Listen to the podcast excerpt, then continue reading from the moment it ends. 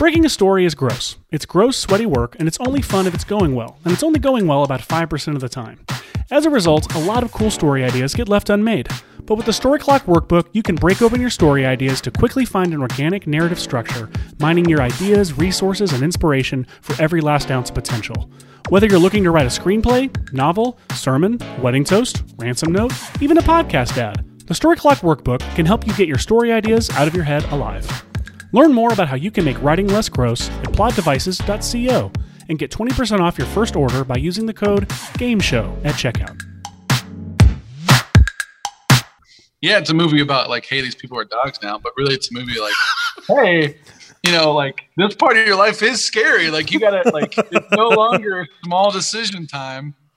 You know what I mean? Like this is like rest of your life stuff. We are definitely pulling that quote for our Instagram share with the transition. Of, I mean, yeah, you know, sure, it's a movie about people who turn into dogs, but also it's just such a good lead.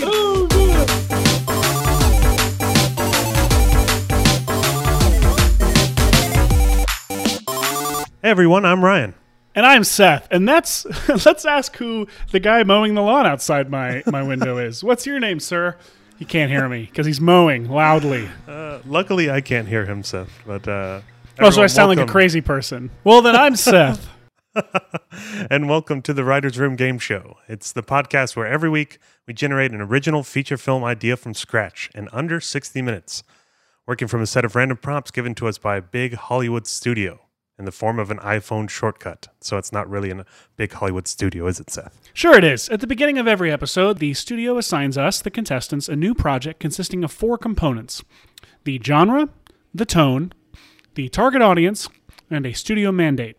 What's a studio mandate, you ask? Well, maybe Meryl Streep is attached to play multiple roles, so we must write it uh, as such. Or maybe every character has to be fruits and vegetables, because a fruits and vegetable lobby is. I'm not sure why. I didn't really think that one through, but whatever it is, it's our job to make it work. With our assignment in hand, we now have exactly one hour to develop a feature film idea that fits the assigned criteria. But that's not all. There'll also be roadblocks along the way. 30 minutes into the episode, we'll receive a wildcard mandate from the studio, giving us yet another creative problem to solve. At the end of the episode, we're forced to focus group with one of our talented filmmaker friends. We pitch our finished idea to the listener and ask them actual focus group questions, like how likely are you to see this movie, or how likely are you to recommend this movie to a friend? And of course, they'll simply answer yes and cheer and applaud in their car on their way to work. And uh, that's about it. You excited, Seth? We're good. We got another one. Peasy. I am excited. So this is not our first one recording, but it might be our first one coming out. We haven't decided. Our show trailer came out today, and we d- are now worried that this podcast has to be good. So we're gonna know- pick one of our favorites and make it the first episode, and then maybe it'll descend into madness from there. Who knows? Of course, we uh, we write uh, a script for a trailer and edit it and add fancy graphics, and everybody gets really excited. and then our actual show is made up on spot. Uh, Yeah. So, I mean, I guess uh, we just cross our fingers and hope that we. Uh,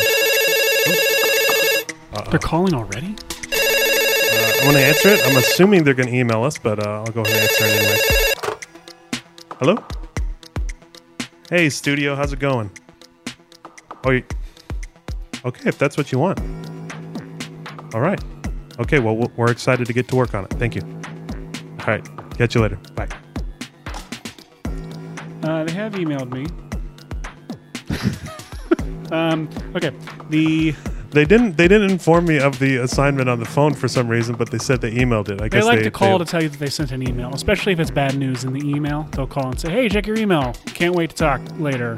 I'm, And this I'm, is- I'm studio. Refer to me as that. Which good thing you did. That's the rules. You always refer to the studio as "Hey, studio." the studio. Um. So, So what they give us? The genre the studio has assigned us this week is Hallmark movie. We'll be writing a Hallmark movie today. Here we go. It needs to be lighthearted, so that's good. We're in the wheelhouse of the Hallmark movie. Here we go, baby. Uh, demographic: men, and men, and, both men and women, age twenty-five to thirty-nine. So we are We're right in there. right in there, yeah, right. Because Hallmark movies are for twenty-five to thirty-nine. Year How old are you? I am twenty-five to thirty-nine. Okay, same. Um, I think I'm thirty-seven. I'm pretty sure. I actually have to ask my wife these days because I stopped You're so being able you, to uh, keep can't up with it. Not because I'm so old. I'm so stupid, and I have so many things in my brain. Um, They Okay, what's our target well, audience? They Oh, yeah. are insisting. Oh, target audience, yeah, is men, women, age twenty-five to thirty-nine. The studio is insisting that our characters uh, all be animals Interesting. For Hallmark. for a Hallmark movie. Yeah. Now I don't know if that's coming from Hallmark, if it's coming from Lifetime, or if that's. Uh, wait, Netflix Li- is actually making a lot of Huh? Netflix is making a lot of Hallmark movies these days. Yeah, I guess well. we're talking about a genre. It's it's a genre now. It's like Coca. Cola it's like Coke. It's not necessarily Coca Cola brand. It is. Uh, it's just referred to as Coke, even though it's soda. So Hallmark movies. It's like uh, it's Dr Pepper and Dr Thunder. Is the timer going? we should probably The timer is up- going, so Doctor Thunder. What's Doctor Thunder? Now that the timer's going, let's talk about what Doctor Thunder is. it's the Walmart version. I thought that's uh, Mr. P- no, Mr. Pibb is the Dr. Pepper. Ver- Dr. Thunder is the Walmart version. I'm really surprised you don't know Dr. Thunder. Well, maybe it's because we. Anyways, let's get back into it. Hallmark movie. I do know Walmart has Walmart is where I would go to buy all my prop food, and in Real Gone, short film that I did a few years back for Ryan Connolly, had uh, a bag of chips in there. And I remember the brand was very funny to me. It was like it was called something like bag of chips or like Mexican chips or something just incredibly generic and slightly culturally insensitive. Uh, Mexican chips. Oh yeah, check out I, Real I-. I, actually remember that scene in the in the well, the room. I, yeah, because Darren yells uh, "worst chips" as he's tearing them apart. Anyway, Um, okay, so animals. The my my first problem that because me off. maybe um maybe we'll release this one day, but our first um no, it's our second practice episode. We had um animals as the main characters in a homeward bound esque scenario. We wanted to do a low budget uh, movie with these animals as the stars because we got indie comedy. So Hallmark immediately, I just think low budget because they never have budgets for these films. They shoot them really fast. They're pretty bodily And- too, aren't they? Like they keep them in bottle. That's bottle e, not bodily. They're pretty. Uh, they keep them in like contained spaces. I've actually not watched very many of these. My wife has. Same, same. I I have friends that have worked on a ton, especially in the Carolinas. I feel like all the East Coast friends always work on these Hallmark movies. Well, the And, other thing uh, is we have to apply. God, we have to appeal to age tw- to men too. That's Animals. tricky. And With ev- animals. The animals and it thing says- throws and me it says off. all the main all the main characters have to be animals. It says should all be animals. Now I could just omit that part and we could edit it out. No, we have to stick to this. Um, We got to stick to it, man. and what's Um, annoying because the in the in the one you're talking about the practice episode, we were not mandated to make it about animals. We just chose to, and in this one, we are. And it was great. Oh my god! I figured out what we do. I know exactly Uh-oh. what to do. Uh, now, did I say they the char- the characters should all be animals? Notice that does not say cast. So here's my thought.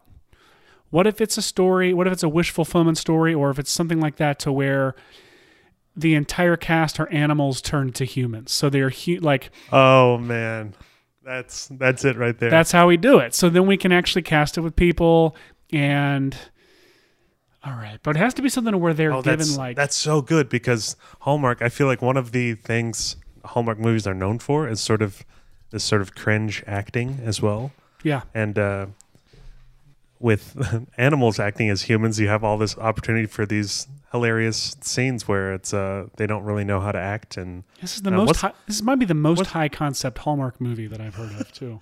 what uh, isn't there an X? I think uh, our buddy uh, Gunner was telling me the other day about an X Files episode where it's like a werewolf that's turned into a man, and it's like this. Uh, have you seen this episode? Yeah, that's Kumail Nanjiani's episode, I think, in one of the newer Yeah, yeah. seasons. Yeah.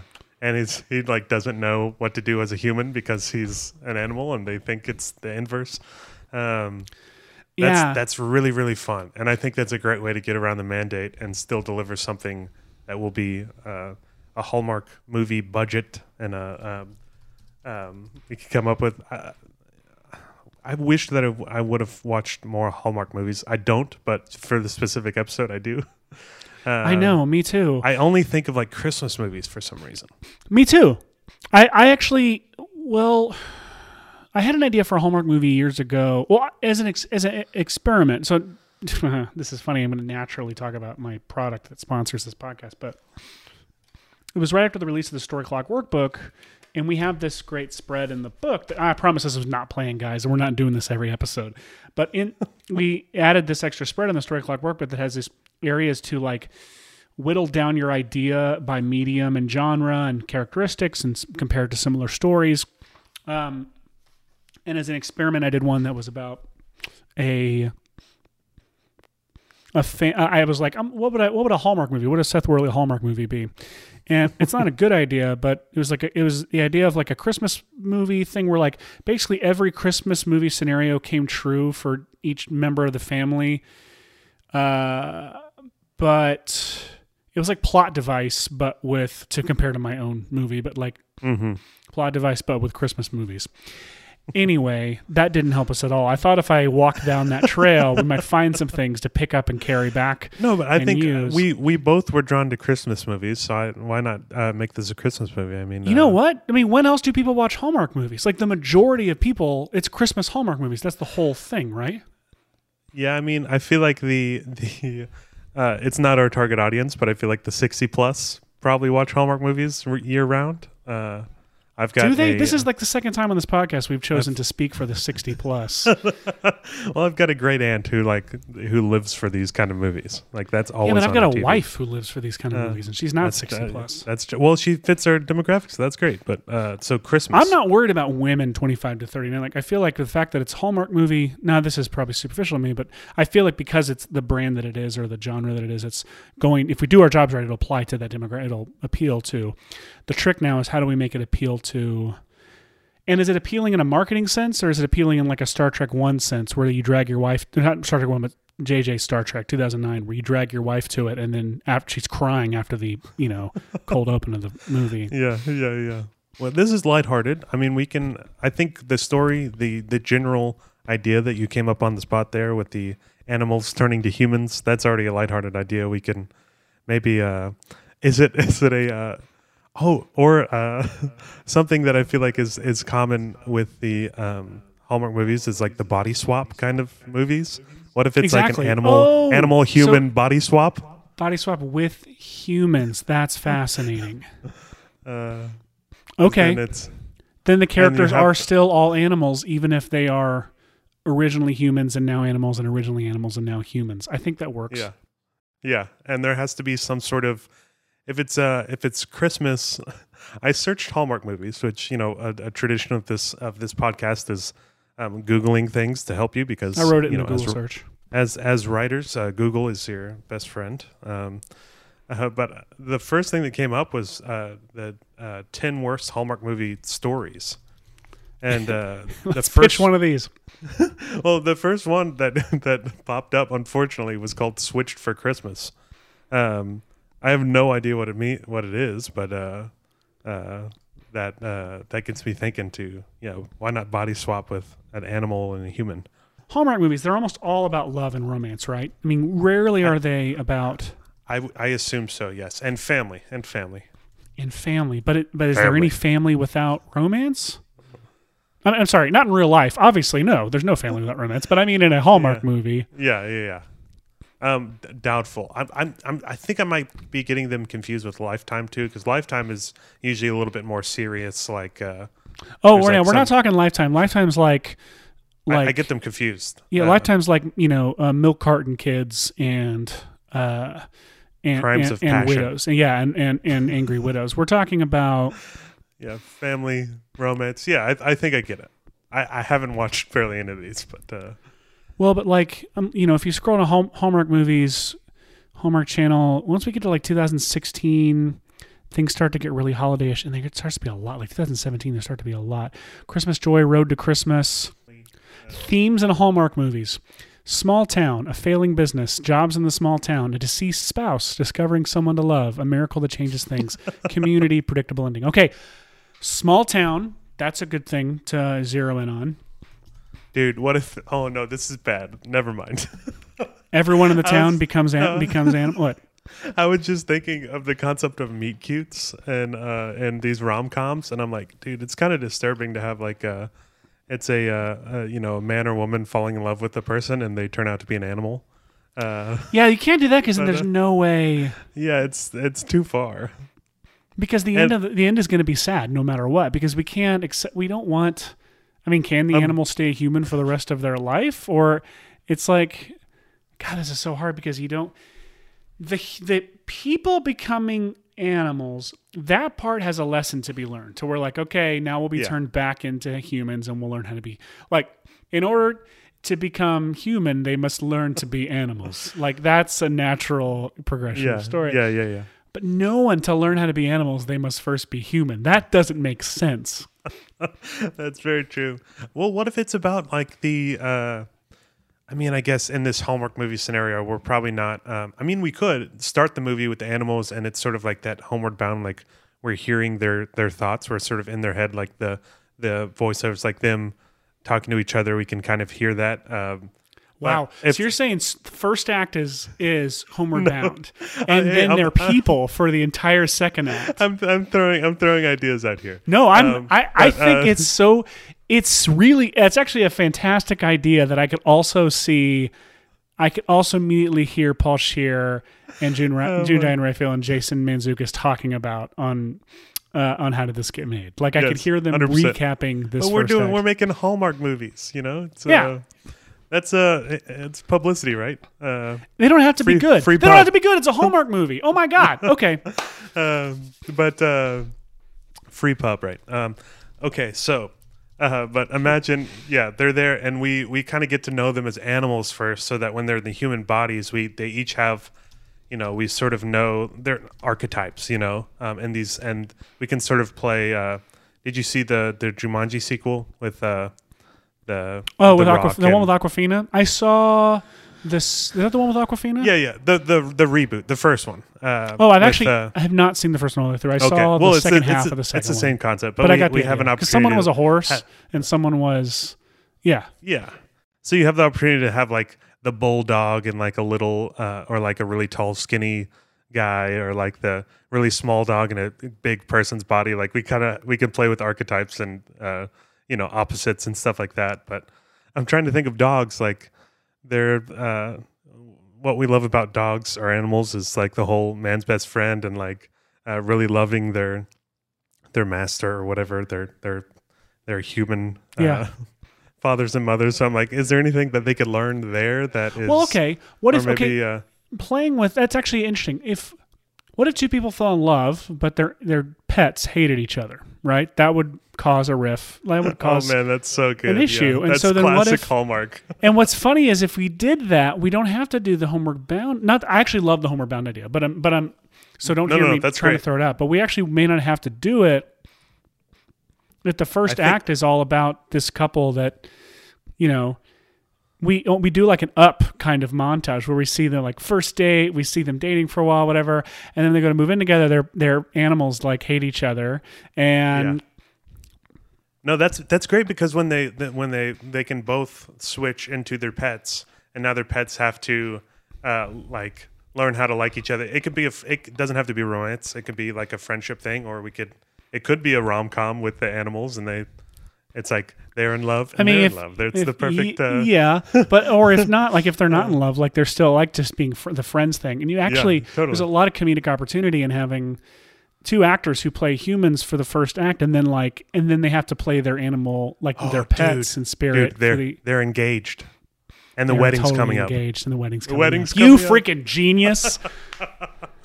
Uh, because that's that's a ticking clock for us too, where they have to figure out how to switch back before the so wedding. So perfect. Okay, so two humans are engaged.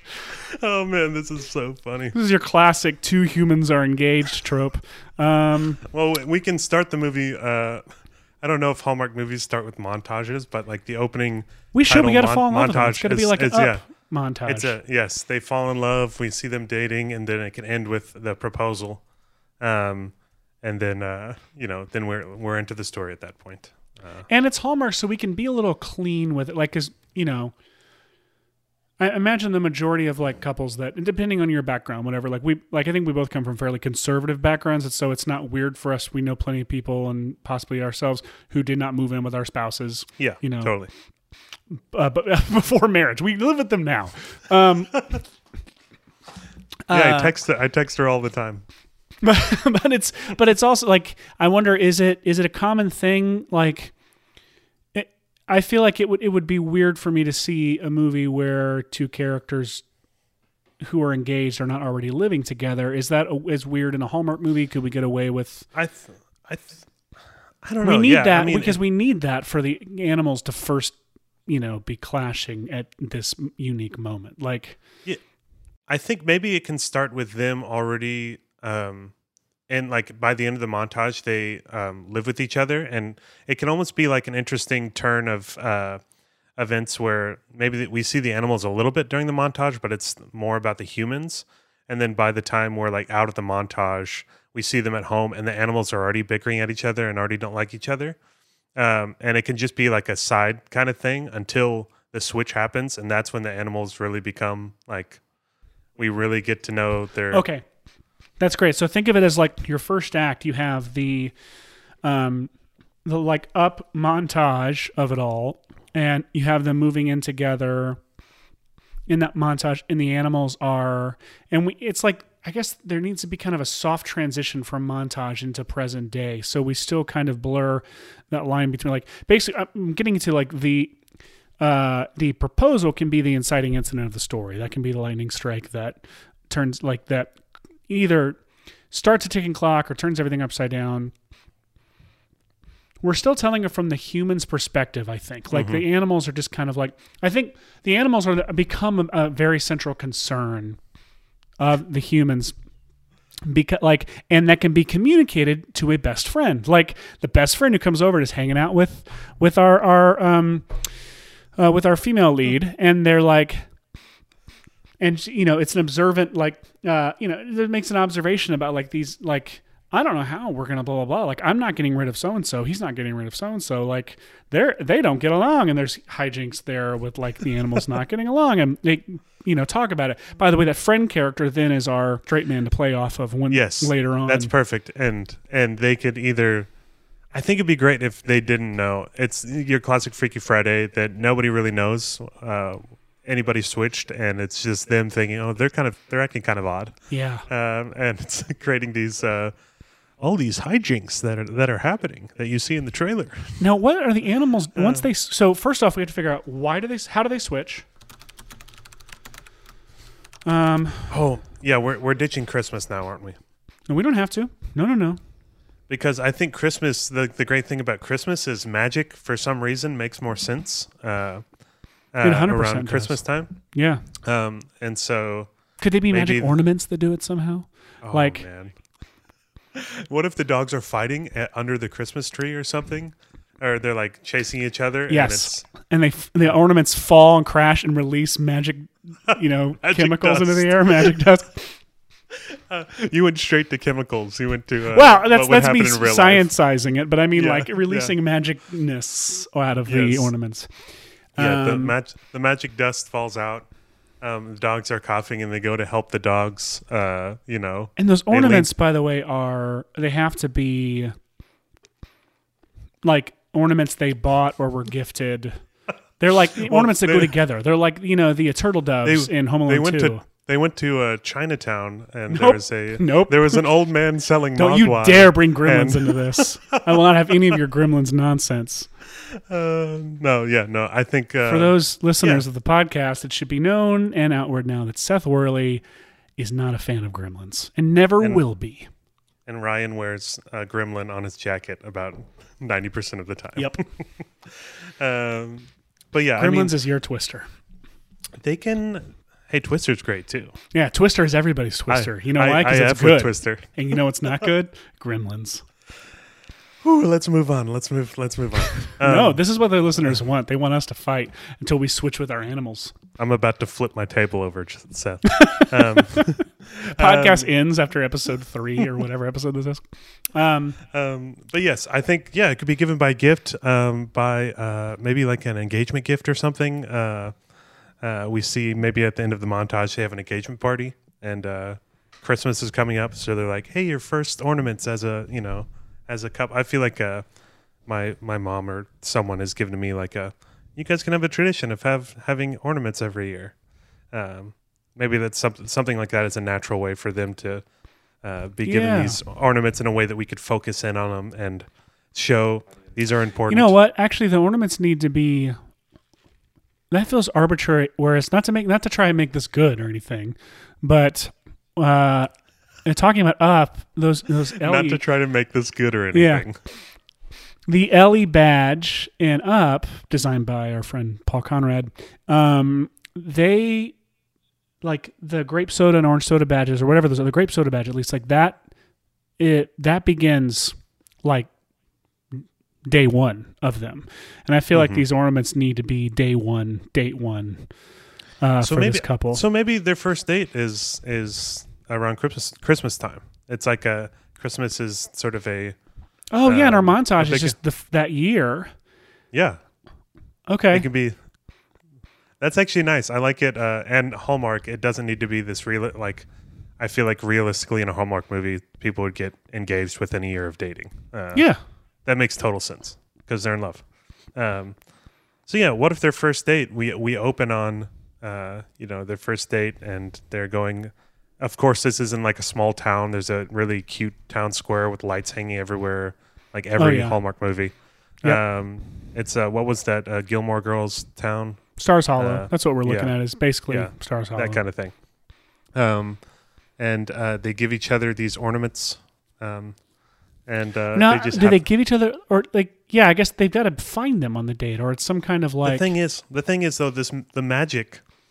Um, I don't- yeah, I mean, we should make it explainable, but at the same time, um, this magic in this real life scenario, it needs a is- weird source. Like it, the ornaments need to come from a strange source, a culturally problematic source, like Chinatown. well, Um, we can we we're writing this still. Let's uh, uh, let's see. What what what could uh?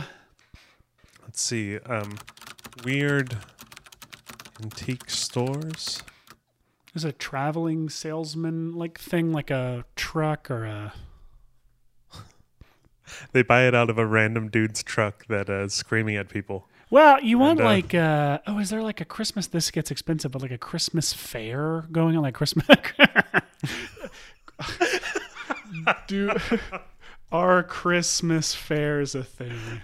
Uh, we do we do a, a Christmas tree lighting here in Denton, Texas, every year. Like the whole town goes to our square, and there's like everybody has uh, like cider that they uh, wassail that they pass out and stuff. It's it's definitely a thing. Okay, Um, and so- could there be like a, what was the name of the? Oh no, really? oh, What was the name of the machine in Big before you pick up? Um, what was that? It had the guy. Yeah. I, I got to pick up. Studio's calling. Zoltar. Oh yes, hi. Ah, okay. All right. Okay. I'll let Seth know to check. Okay. All right. Bye. They email me Just, again. they emailed you. They, yeah, they were just kind of shooting the shit there. Um, don't really know what that was, but uh, they they emailed you a wild card mandate. They did, and I'm opening it now. oh man, the suspense is killing me, Seth. What'd they say? Uh, so they actually want it to be set at Valentine's Day. Apparently, there is an opening. Yeah, apparently there's a big Valentine's. Uh, they're pivoting. Whoever this is that's distributing it are pivoting to trying to like. There's a market opening with Valentine's Day release, and so they're trying. To What are the chances? Yeah, What are the chances they give us a date and a, the studio mandate that the film has to be set? right. That's like uh, too perfect. It seems suspicious, but um, it does seem spec- no, it's uh, not suspicious. That literally is what came first, and Um, um, in their in their email, Seth, right? In their email, Not on your yes. iPhone. Recording aside, I got it and was like, I don't like that one. Sometimes I do that over here. Don't tell anybody. Um, Uh, okay, well, that it kind of affects it, but I mean, we were just on this freaking Christmas fair thing, but um, it can be Valentine's. We could still do one year, and it still feels like sort of a magic holiday, and it definitely still feels Hallmark. Um, Valentine's Yeah. Day. And it's okay if there is Christmas in it. It just needs to be primarily about Valentine's Day, which, by the way, is such a bogus. It's a visually boring holiday. It's like, Yeah, and the Chris the ornaments is what sucks. So, um, hey, the dogs get into the Valentine's chocolate. and die? Pretty confident that's not good for dogs Um, okay, so Hallmark because they uh, could swap bodies with their owners. Um, Val- Valentine's Hallmark movies. We got My Secret Valentine. Valentine's candles, Um, Valentine's. Hmm. Valentine's jewelry. Maybe there's a magical jewelry that it's, it's broken. Boo. No one likes magical jewelry. Everyone knows that. Uh, hey, no bad ideas, right, Seth? There are no bad ideas except magical jewelry. That's And uh, and Gremlins. and gremlins as a whole.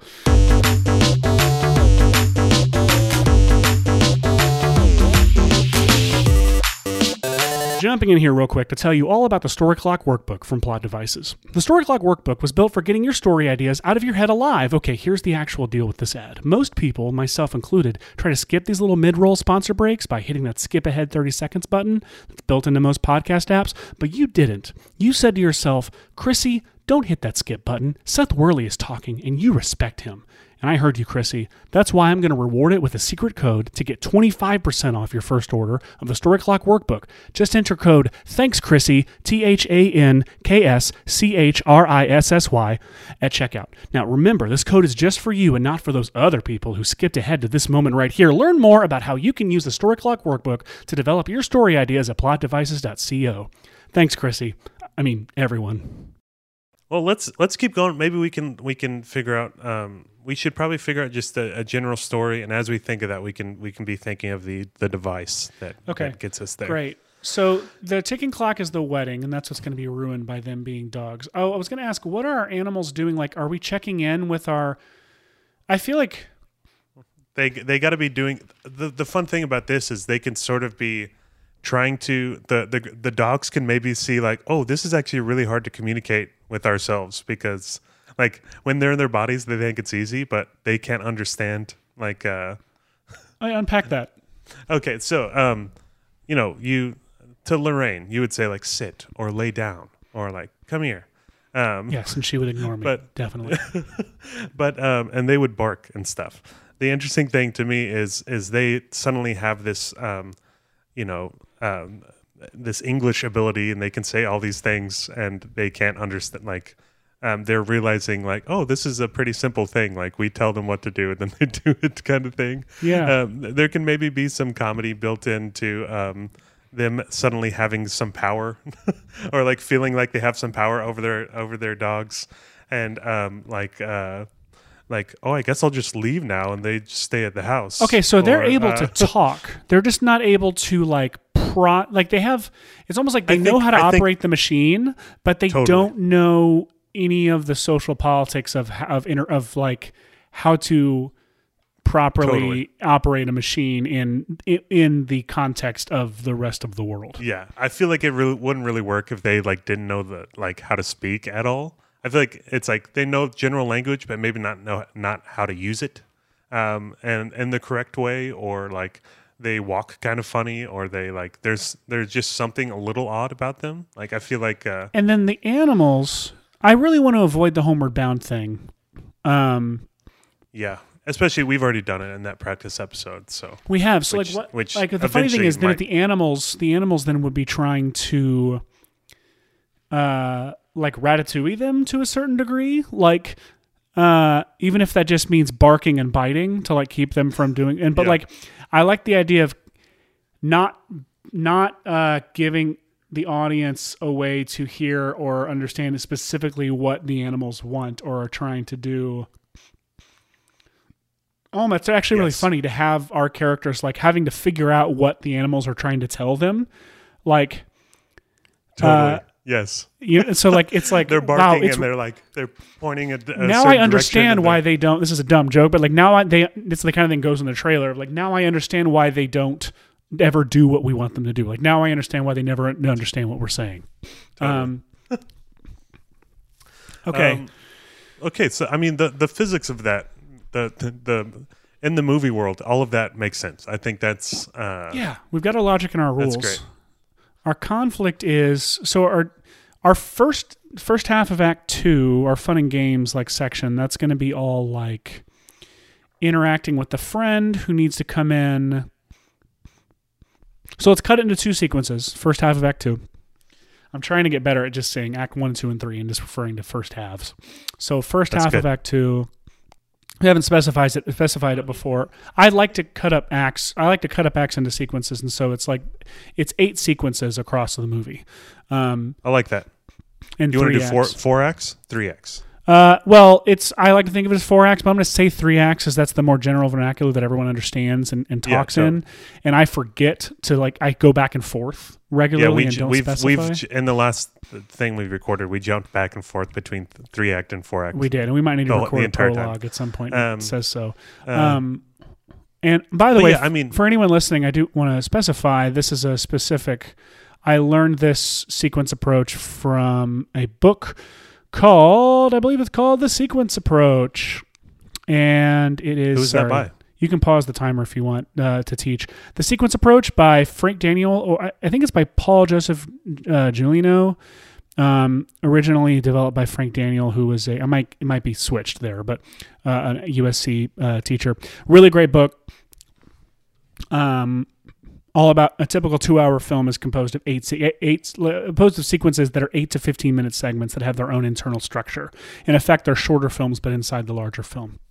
Um, so Act One is two sequences. Act Two is four sequences, and Act Three is two sequences. Um, and so, sorry, real quick, where I was going was I think that our friend, if this helps us parameters, I think our friend should not re-enter the story. Our friend, we establish her in the first act, um, but then she should enter the story in the second sequence of Act Two. Like I think that she should mark the like now we're in the sequence where we're dealing with like friends in the outside world right before things get real and we get to have fun with that those hijinks. So anyway, you're talking about the break into the you know Yes, I, I think that has to be. I think we should still do like an engagement party, and maybe the switch happens at the engagement party, possibly, um, because that gives us like sort of a time parameter. We know that the wedding is coming up. Um, we've uh, we've our montage has happened in the very beginning, um, and the switch. Um, the the Christmas tree ornament thing we, we got to change, but the switch happens there at the engagement party, either during it to create sort of like a weird uh um they start acting weird while everybody's there at their house um kind of thing or maybe after it and it's uh you know they wake up the next morning and, And this is when you said this is in like sequence uh, C. yeah i think it would be the the start of that right um That feels like a real high stakes moment though of them ruining, like immediately ma- exposing well, them to all their friends. maybe it doesn't maybe it doesn't switch until the the next morning when they wake up and it's like the the classic wake up and everything's different moment As I feel like the mi- yeah everything's different. You want them to like interact with the this is not not not like the mailman and to interact with like the like the people that the milkman Yeah, the milk. I literally was going to say milkman, but the, the people that you interact that they, we saw them interact with on a day to day basis, the people who were like acquaintances but not friends, and then I think sequence D is all about establishing like uh, the friend, and which also this brings up a greater question: is do our animals want to go back? Like clearly the like do our main characters want to go back to being animals? Probably not. They probably love being humans, and that's what these I first two sequences are. yeah yeah And, and, then the, and the, I the think humans definitely want to go back I think sequence E, which is like the midpoint starts, and then that that, that sequence there is about that should be like the their engagement. That should be like a rehearsal dinner or an engagement. That should be a party where they're exposed to a lot of people, where families coming into town, and they've got to screw something up. And then sequence F uh, would be about them. By the way, you can disagree with any of this. I'm just kind of No, no, no. I, I just want to hear you first. Go, go sequence through F would be thinking. then like that's like usually when you're like all is lost stuff. Um, Mhm. So I think at some point, I think for me, the what's interesting is that the animals, at first, they're loving being in their the human body, and I think they they start to realize that um, it's harder being a human than they thought it was going to be. Um, maybe the pressures of, of that's on just like playing up some of the differences between their life as an animal and a human, um, and they start to like really want to switch back, and so it's both the animals and the humans wanting to um, Switchback. I'm I'm I'm seeing you write this gag and I'm laughing. Well, I typed eat gags, eating dog food. I just like them sitting around watching a movie and eating kibble. Eating. Yes, that's it's so freaking funny. Um, By the way, I'm definitely imagining um oh, Good Place. What's her name? Uh even though I don't think she does the, Hallmark the main movies. character, Kristen. Uh, yeah, Kristen uh uh What's her name? Good place girl. Oh, I don't want to say that we Googled Good Place Girl because We should know what her name is. She's wonderful and amazing. Kristen Bell. Kristen Bell. It was- I- it easiest Kristen head. to remember besides Wiig. Even easier than Wiig to remember. Okay. Um, yes, but that is a great, and I I put in here, uh, it's it's Hallmark, so I feel like we need really classic dog names. Um, I put Charlie and Sophie. Yeah, those are great. Those, I like those, those. those seemed those seemed classic to me. We don't have human names yet, but those can be what we call our, our dogs that are now. Those are what our animals are named, not what our main characters are. Our humans are named, right? Yes, yes. Um, That's so funny because I think you'd be like, refer to Sophie or Charlie, and that's where the friend can figure out, like, hang on, what's going on? Um, yeah, they, they call each other by their dog names. man, Um, I haven't re- I haven't ever story clocked big, so I don't really not fam- super familiar with its structure, but I know that it's like, would you uh, would you hate me if I said I've never seen Big? no, I get really excited. I get excited when people haven't. I get mad if people have no interest in watching it. You need to go watch Big tonight. I, I would love to watch it. Yeah. dude it's wonderful um uh i would hate you if you said i don't really need to see big because actually i think all of america would hate you if you said i don't need to see big It's just Tom Hanks, right?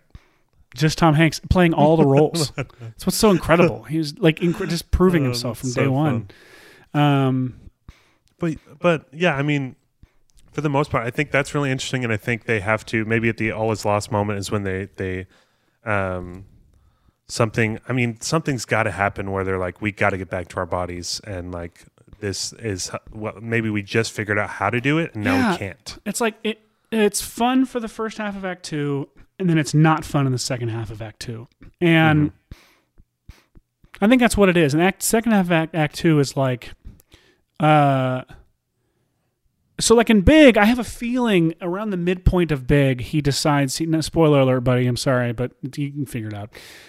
Around the like up until the midpoint he's like killing it being an adult and having a blast. He's like killing it at his job because he's a got this childlike wonder thing going on. And then at the, and his and meanwhile his best friend is like hanging out with him in the city and stuff. But then by the midpoint he and his best friend like he's he's like taking on a lot of adult responsibilities. He's hanging out with this girl more often and this this you know young woman more often. And he doesn't have time for his friend. And that's where and like that's what the uh i think sequence e is. That first sequence after the midpoint is like the i'm actually committing to my new role and i'm and it's and i'm having to like say goodbye to the old world a little bit. Hmm and then the oh i should talk to you about this other story structure thing the the sequence after that then the all is lost kind of sequence is that's the one where um they decide in that sequence they no lo- they don't like this anymore they don't like this deal they want to go back to the way things were um Yeah, and, and totally. they can't so uh We really got to figure out our device and how we're going to get out of that to sort of. Well what he does is he Um, goes it's the machine in big and then he goes back to the carnival and it's not there Yeah, Um, Zoltar, right? It's the guy in the box. Yeah, and I think that I don't remember what makes him turn back. He just decides to go home, and It's more of an internal thing. I think so. He decides to go home and leave, and he just turns back into a kid. I think I don't think they ever explain how does he. oh man. So can you look up how he turned? I, I know you've not seen it, but I just don't remember. Sorry, I'm uh, while you've been talking, I've been trying to think of a title for this movie using wedding puns. That's okay. I was actually going to Um. also say we should. Uh, I should real quick maybe talk about. You want to pause the timer again real quick for education? yeah. Education break. Countdown paused. 10 minutes remaining. What? We're doomed. Dude. Um, Finish this, but we've Well, paused it. we Let's have- educate ourselves. we have enough to kind of pitch like the overall promise think of we this do. premise. I think, yeah, we can get a little further, but yeah, Um, so there's this concept by uh, a writer named Kim Hudson who developed this thing called the Virgin's Promise. Have you heard of this? um, I have not. So the Virgin's Promise is all about. Sounds like something I would have read in youth group. Yes, Uh, it does, doesn't it? we all made the Virgin's Promise at some point in our life. Um, essentially, and it's a very good observation, which is that like Joseph Campbell's hero's journey is is a is a male centric storytelling paradigm, Yeah. um, and that there are there are, I mean, essentially, it it opens up this. Uh, uh, it opens opens up this door. Thinking this way opens up the door to so many other paradigms of storytelling, and not just thinking within the Joseph Campbellian mhm. thing. Um, but hers, you know, breaks down like a lot of romantic comedies. You know, Legally Blonde is a good example of a movie that that really follows this premise very well, which is uh, um, the steps are dependent world, price of conformity, opportunity to shine, dress the part, secret world, no longer fits her world, caught shining, gives up what kept her stuck, kingdom in chaos, wanders in the wilderness, chooses her light, the reordering, and the kingdom is brighter. Uh, not that we need to dive into this necessarily for this episode, but I think it's definitely something that we should. Uh, um, that, that I, it was a good opportunity to bring it up for listeners to explore themselves. Totally. It's a very what's very that cool from? paradigm. What's that from, Seth? Uh, it's called the Virgin's the Virgin's Promise uh, by Kim Okay. Hudson. I believe is the name of the book she wrote about it. Okay, we'll have to put some of these links to these things in the in the show notes. Um, but yeah, I mean that's awesome. Should we should we restart this timer? We have we have so much power on. In I this, know. Uh, let's restart the timer and let's actually break down our sequences real quick that based Yeah, on what we do talked about. Okay, resuming timer. Here we go. Countdown resumed. All right. Sequence A is about uh, is like our up montage. Yep. Uh, Up montage. like our let's see. It starts with our meet cute, which I think that getting specific on how they meet will actually help us determine what a lot of the specifics of our story and like what our magic is and like how what our what our characters need to understand or learn toward the end. Uh, meet Totally. cute, up montage. It should end with a proposal. Hundred percent. And the dogs are there. The dogs. At the it almost needs to all be told from the dog's perspective. Like Not not necessarily point of view, but but they're like I'm Yeah. talking like shot wise. But yeah, I agree. we need to track Um, with them the whole time. mhm. Um, I mean, I think meet. I mean, it makes sense. It's about the animals, so meet cute at the dog park, maybe. Um, and they're uh, You know what? know. Yeah, let's Uh, actually get it even more like specific here. Like our main character should be the female lead here. It should be like Kristen Bell that we're talking about. And so Mhm. the meet cute is kind of from her perspective. She comes home and her dog like like we, like she comes home. let's we just- see her yeah, life. with let's just call her Kristen We'll call her for the, Kristen. for the ease of the pitch. Yeah. Um, and and it's almost, and then we're seeing it from Kristen and from Kristen's dog's perspective, uh, which is Sophie from Sophie's perspective, and then Sophie, and then like the big the big uh, like inciting incident is when they move in together and suddenly twist, dude has a dog, and we meet Charlie. So we don't actually bring Charlie into the story until yeah, you know that inciting incident. I like that. Um, sequence B is about the animals not getting along, like clearly not getting along, and the whole com. Sequence B is about the comedy of the animals not getting along whatsoever, um, and like the fears. Oh man, okay. There's got to be some fears that our main characters have about commitment, committing to. They can like so our our our and our our humans can mirror our our dogs. Our dogs are just externalizing this inability to get along or inability to live together in a way that Yeah. the humans are more internalizing and have fears about it. Well, let's go back to Hallmark because we got to make these Hallmark movies. So, um, like when you think about Hallmark movies, it's hard because I I'm, I'm leaning on you a little bit because I know we neither of us have seen a lot of these, but um, but in Hallmark movies, is it common for people to have sort of baggage coming from like other relationships or Yes, because that seems hundred percent. There's a there's a there's a there's a crappy old se- boyfriend in this in the it seems yeah it seems like the the guy maybe the guy is uh, divorced or yeah. um, because that that to me reads Hallmark for some reason. Oh, Um, and if Charlie hates and- that woman, like Charlie is terrified of that woman, so there's like a more visceral response to that woman when she shows up, like at some point in the story.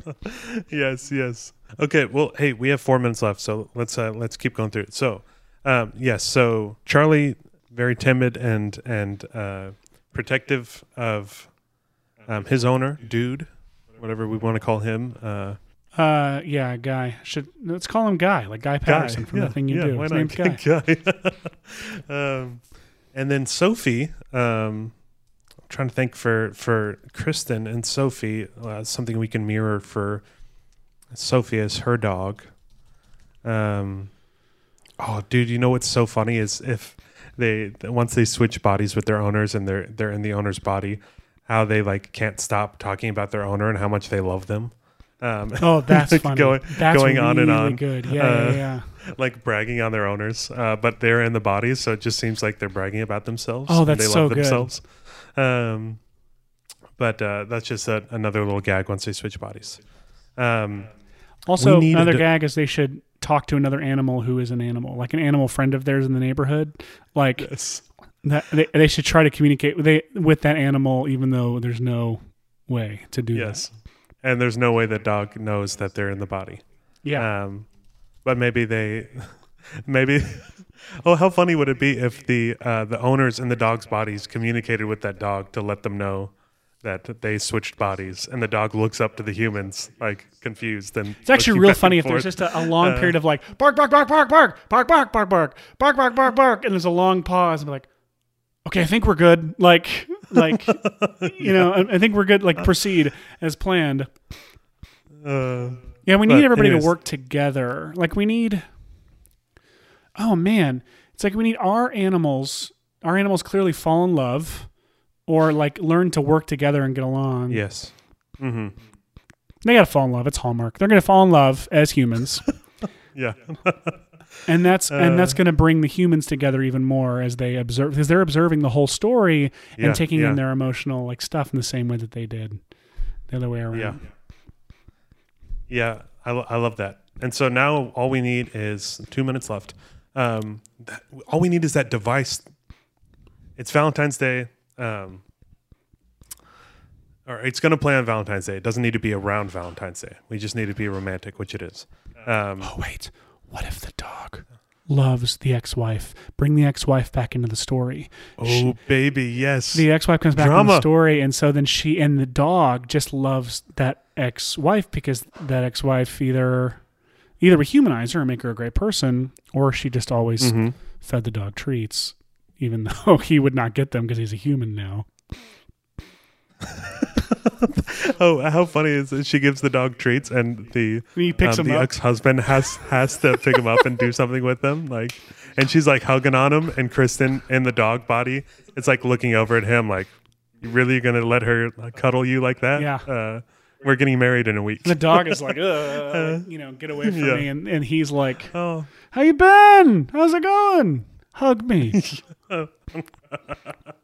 yes. Um, I love that. Um, what can we do it, with we this limited seconds. amount of Uh, time? do we have to? I know, I know.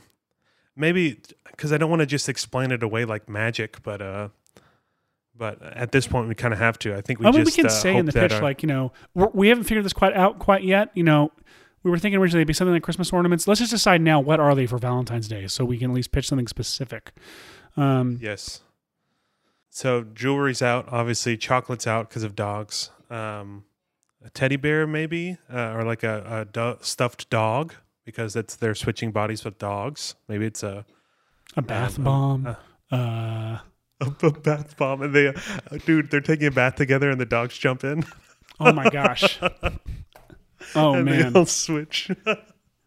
So like, it's got to be something they all breathe together, or that they all like, you know, share. Like that's why the, the the magic inside of an ornament was something. Time to pitch your movie. that is the t- that is our time to go to focus group pitch. Uh, Seth, I, I think we're going to need to pitch this. Um, I'm excited. It turned out a lot better than I thought it would. Um, It did. I'm really wishing, I'm really wishing we would have done Christmas, but uh, you know, you got to roll with the punches. Yeah. Okay, here we go.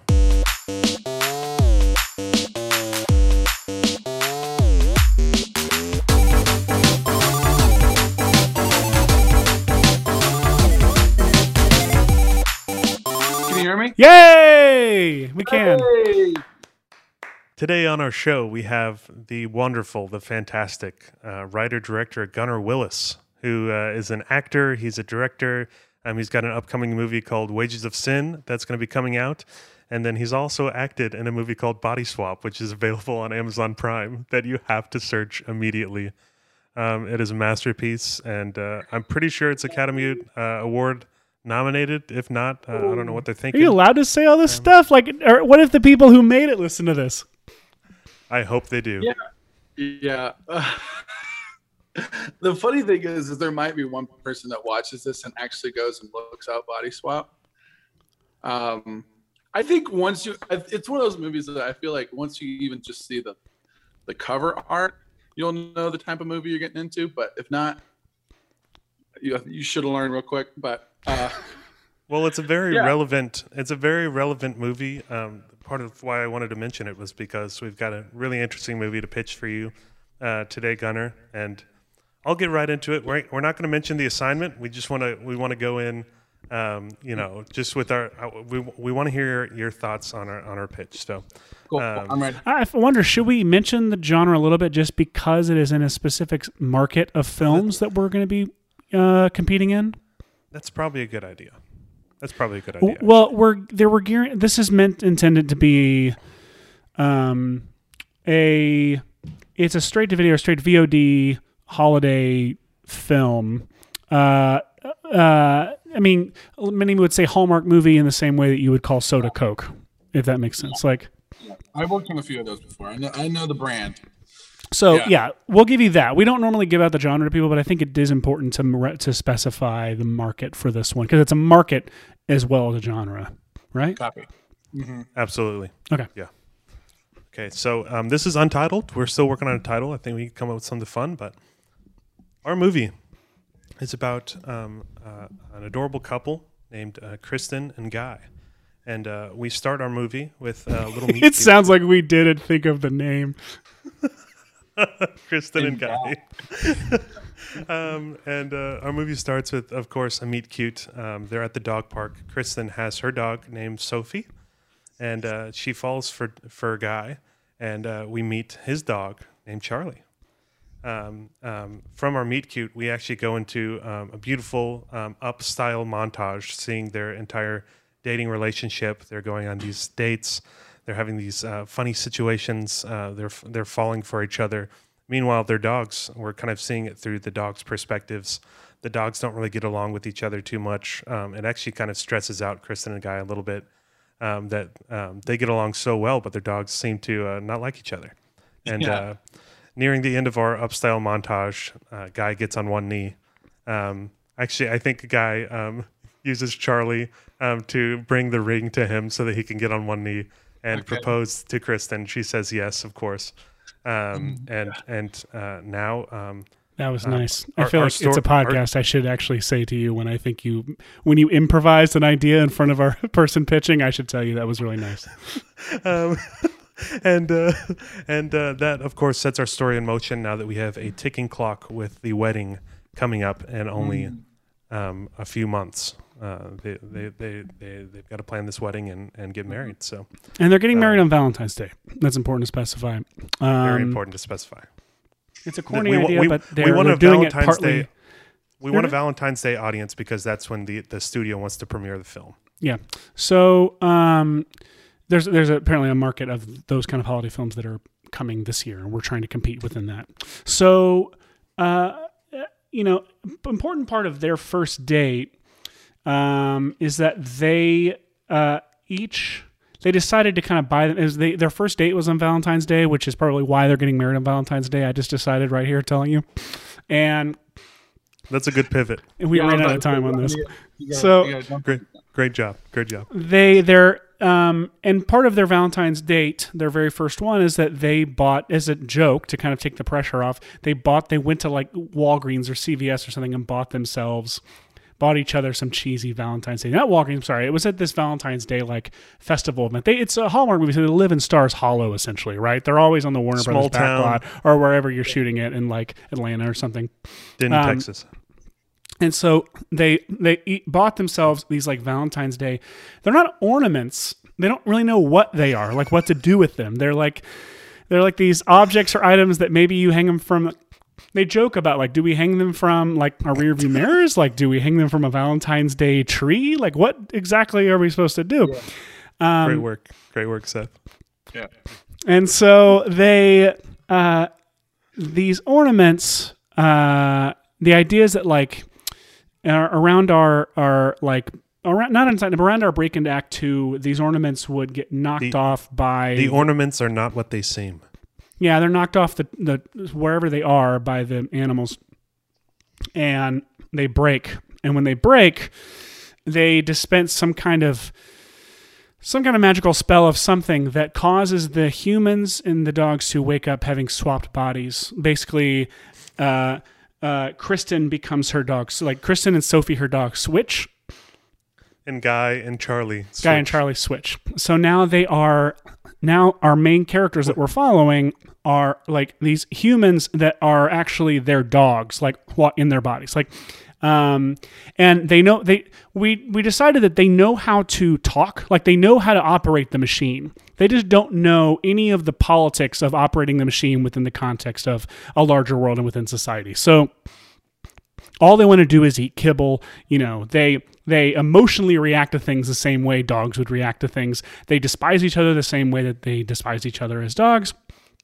Um but they know how to talk obviously and they know how to like interact and such. So Meanwhile, um, Kristen and Guy are trapped in the dogs' bodies, uh, Charlie and Sophie, and um, they immediately realize how hard it is um, to communicate as dogs. They're they're watching their humans; they can understand what they're and saying. again and- we're and- always telling a story from the hu- human perspective like whoever is human at the time it's from their perspective. So like we don't ever get like the homeward bound treatment of understanding what you know w- what kristen and guy are are thinking or feeling. It's all from the perspective of now human charlie and sophie having to like try and understand what their dogs are barking at them and what their dogs want. And they're like god it really is hard to understand us. I had no idea that kind of a thing.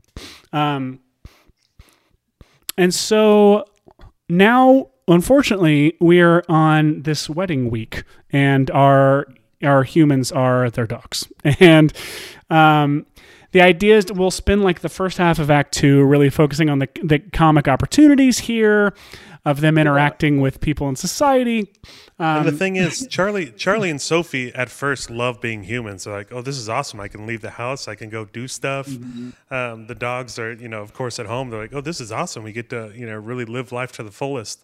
But then um, over time, they start to really miss being a dog and start to realize how much pressure is on their their humans um, to, um, you know, work jobs and and uh, plan this wedding and all this stuff.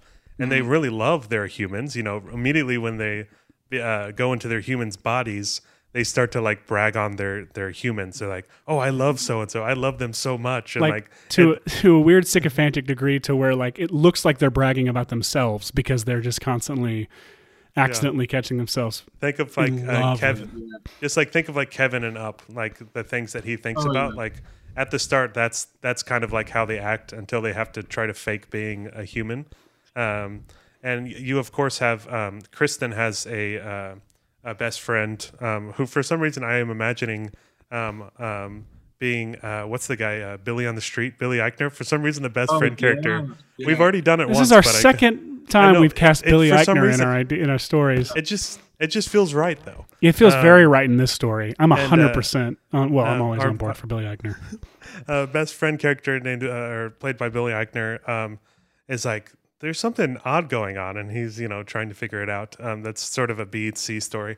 Um, but um, anyways, uh, sort of uh, around our midpoint, they start to you know realize oh this is kind of tough, and they want to switch bodies as well. and that's um, actually around the point of a i think we talked about a wedding rehearsal dinner or a wedding rehearsal as well all families all coming into town so stuff is like shit's really hitting the fan but also i believe around this time is when the is when uh, guy's ex-wife shows up and the thing about guy's ex-wife is that charlie the dog she loves Charlie. loved the ex-wife and the ex-wife loved charlie the dog so now it appears as if guy our human is like in love like restraining himself from you know being in love with this ex-wife who's now entered the picture and like Yeah.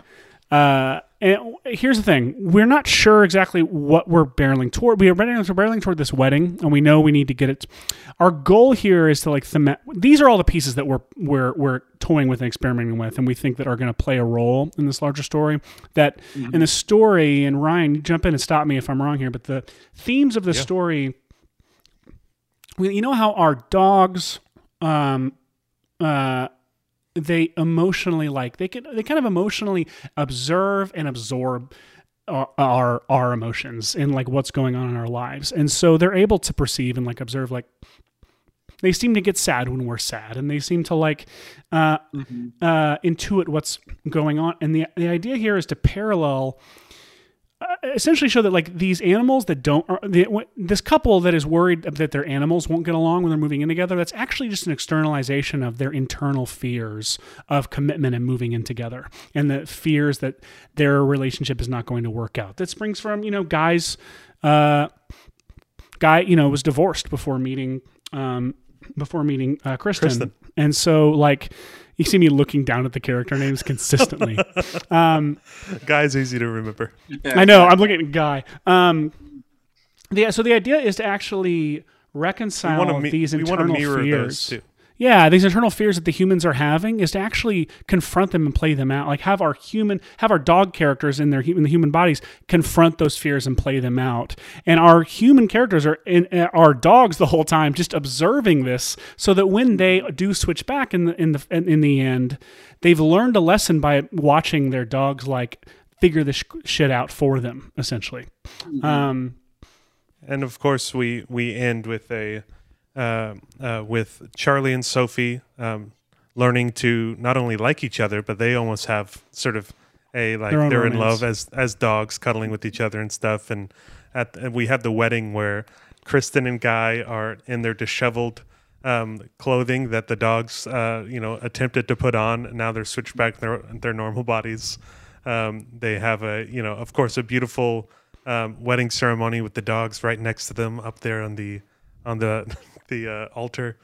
Um, and we Ooh. we we didn't talk about this at all, but what if like maybe maybe there's like an attempted sw- like uh, switchback that like they have some plan to be able to switch them back, and it's foiled by accident by the ex-wife, and they accidentally maybe we talked about there being another dog in the neighborhood, some stray dog that they get to know that is like uh, that that doesn't ever become a human. So like them as humans are talking to this dog throughout the story and like getting information from it or like trying to get it to do tasks for them. Uh-huh. What if by accident the ex-wife and the stray dog swap bodies?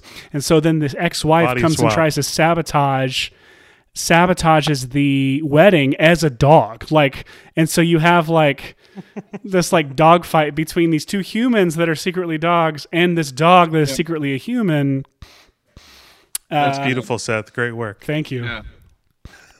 We definitely talked about that before the pitch. Definitely. You know, we're Um, riffing. We're riffing here. So, Riffing.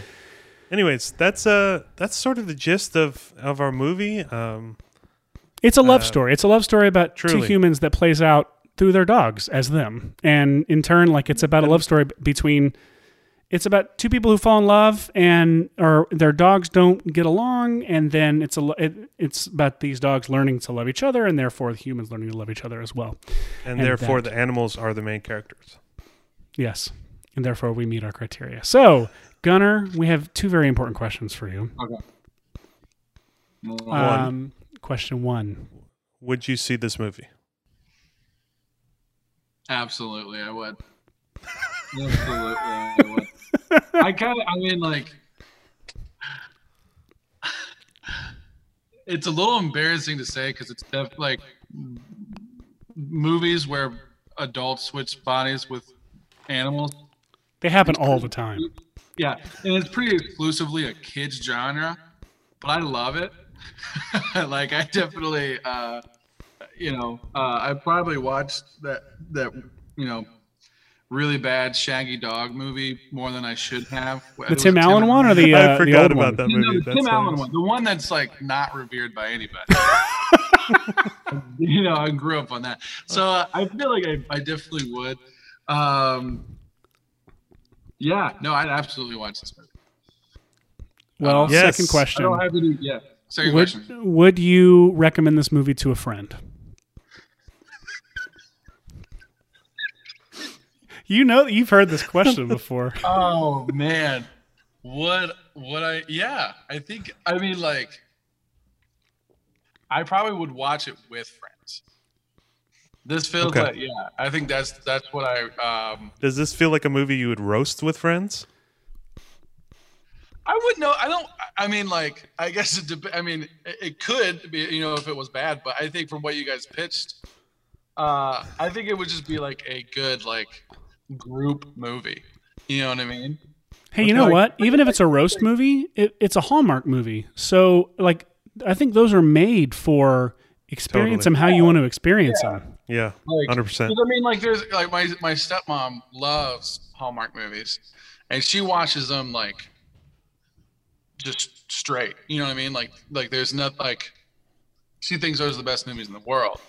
And then I definitely know people who watch Hallmark movies not thinking that, but still enjoy them just as much.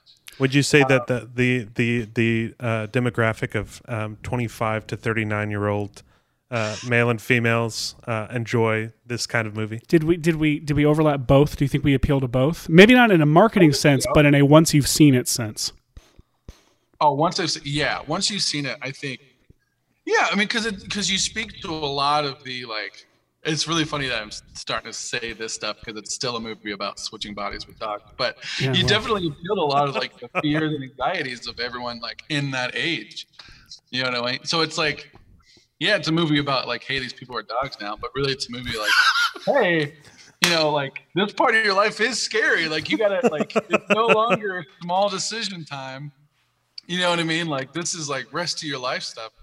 Yeah, this Um, is that's this is a scary. movie that people are going to watch and really think about their life and, Yeah, and you know. make some changes. I like. we are definitely pulling that quote for our Instagram share with the transition. Of, I mean, yeah, you know, sure, it's a movie about people who turn into dogs, but also it's just such a good lead. Oh man. Yeah, I know. I, I, uh, but I mean- I mean it, man. It's like uh, I don't know. You you you make this movie, and there's gonna be some guy, at least one. There's gonna be at least one guy that is like on the fence about you know moving in with the girl he loves, and he's gonna go. You know what? Those That dogs dog did it. That dog did it. And it turned out pretty well for them. I'm gonna do it. You know what I mean? Like, Oh man. Okay, I, I think we definitely have won this episode. God, we need to call Gunner every time. Show. Wow. I'm blown away by that by that response. I'm feeling confident. I'm feeling Man, if you haven't if you haven't figured it out yet, our genre we were given were Hall- was Hallmark movies. Our tone was lighthearted. Our target audience was men and women aged 25 to 39, and our our initial studio mandate was that the cast should all be animals. Cast, no, uh, characters, not cast. the characters main, should all the be main animals. characters. Yes. oh, the main characters. Okay. Um, and uh, well, it didn't say main, but we just decided so. Okay. And the wild card studio mandate we got halfway through was that it needs to be a Valentine's Day film. So we were developing If, it you as a believe Christmas it, film. yeah, it was. We originally thought of it as a Christmas movie, and Hence it was the going to be. They they their Oh. first date their first date was on uh, was Yeah. around Christmas. Uh, they had these ornaments, and then um, there's going to be you know magic dust that came off the ornaments. Well, speaking from a heart, you know, if you were, if it was a Christmas movie, uh, you had a, there's a, so much more competition you have. Because I mean, everyone like, there's a hundred Hallmark Christmas movies. There's only Yeah. about ten Valentines. Yeah, that's- and I'm gonna be honest with you. We're experts gonna now. I was gonna say I can't name one Valentine's Day Hallmark movie, but if I'm being honest, I can't name one Christmas Hallmark. I can't name one any Hallmark movie. So that's not really useful. But Well, okay, Uh, but you can't name any of them, but you like this, so that did help. Yes. That helps us go. tremendously.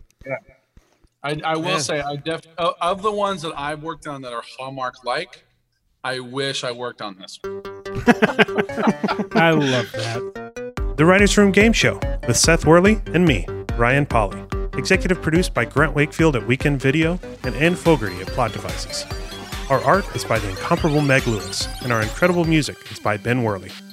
The Writer's Room Game Show is a weekend video production in association with Plot Devices.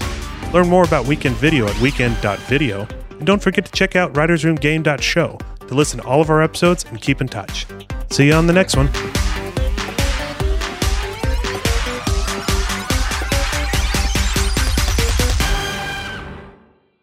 This episode of the Writers Room Game Show is sponsored by Plot Devices. It's also over. This is the end. All that's left of this is a post roll ad from Plot Devices, creators of the Story Clock Workbook. Did you know that over 84% of podcasts end with sponsor ads like this? I had no idea. Mostly because I just made that number up. If you like to make stuff up, the Story Clock Workbook is for you. It's built for taking your cool story ideas and whittling them down into actual stories. The kind of stories you can tell over a campfire to your adolescent friends as a submission for their approval after throwing a mysterious and seemingly flammable powder into the fire with no sign of adult supervision anywhere. Or, you know, other kinds of stories. The point is, go to plotdevices.co and purchase 27 Story Clock workbooks. And don't be friends with anyone who requires that you scare them in order to win their approval.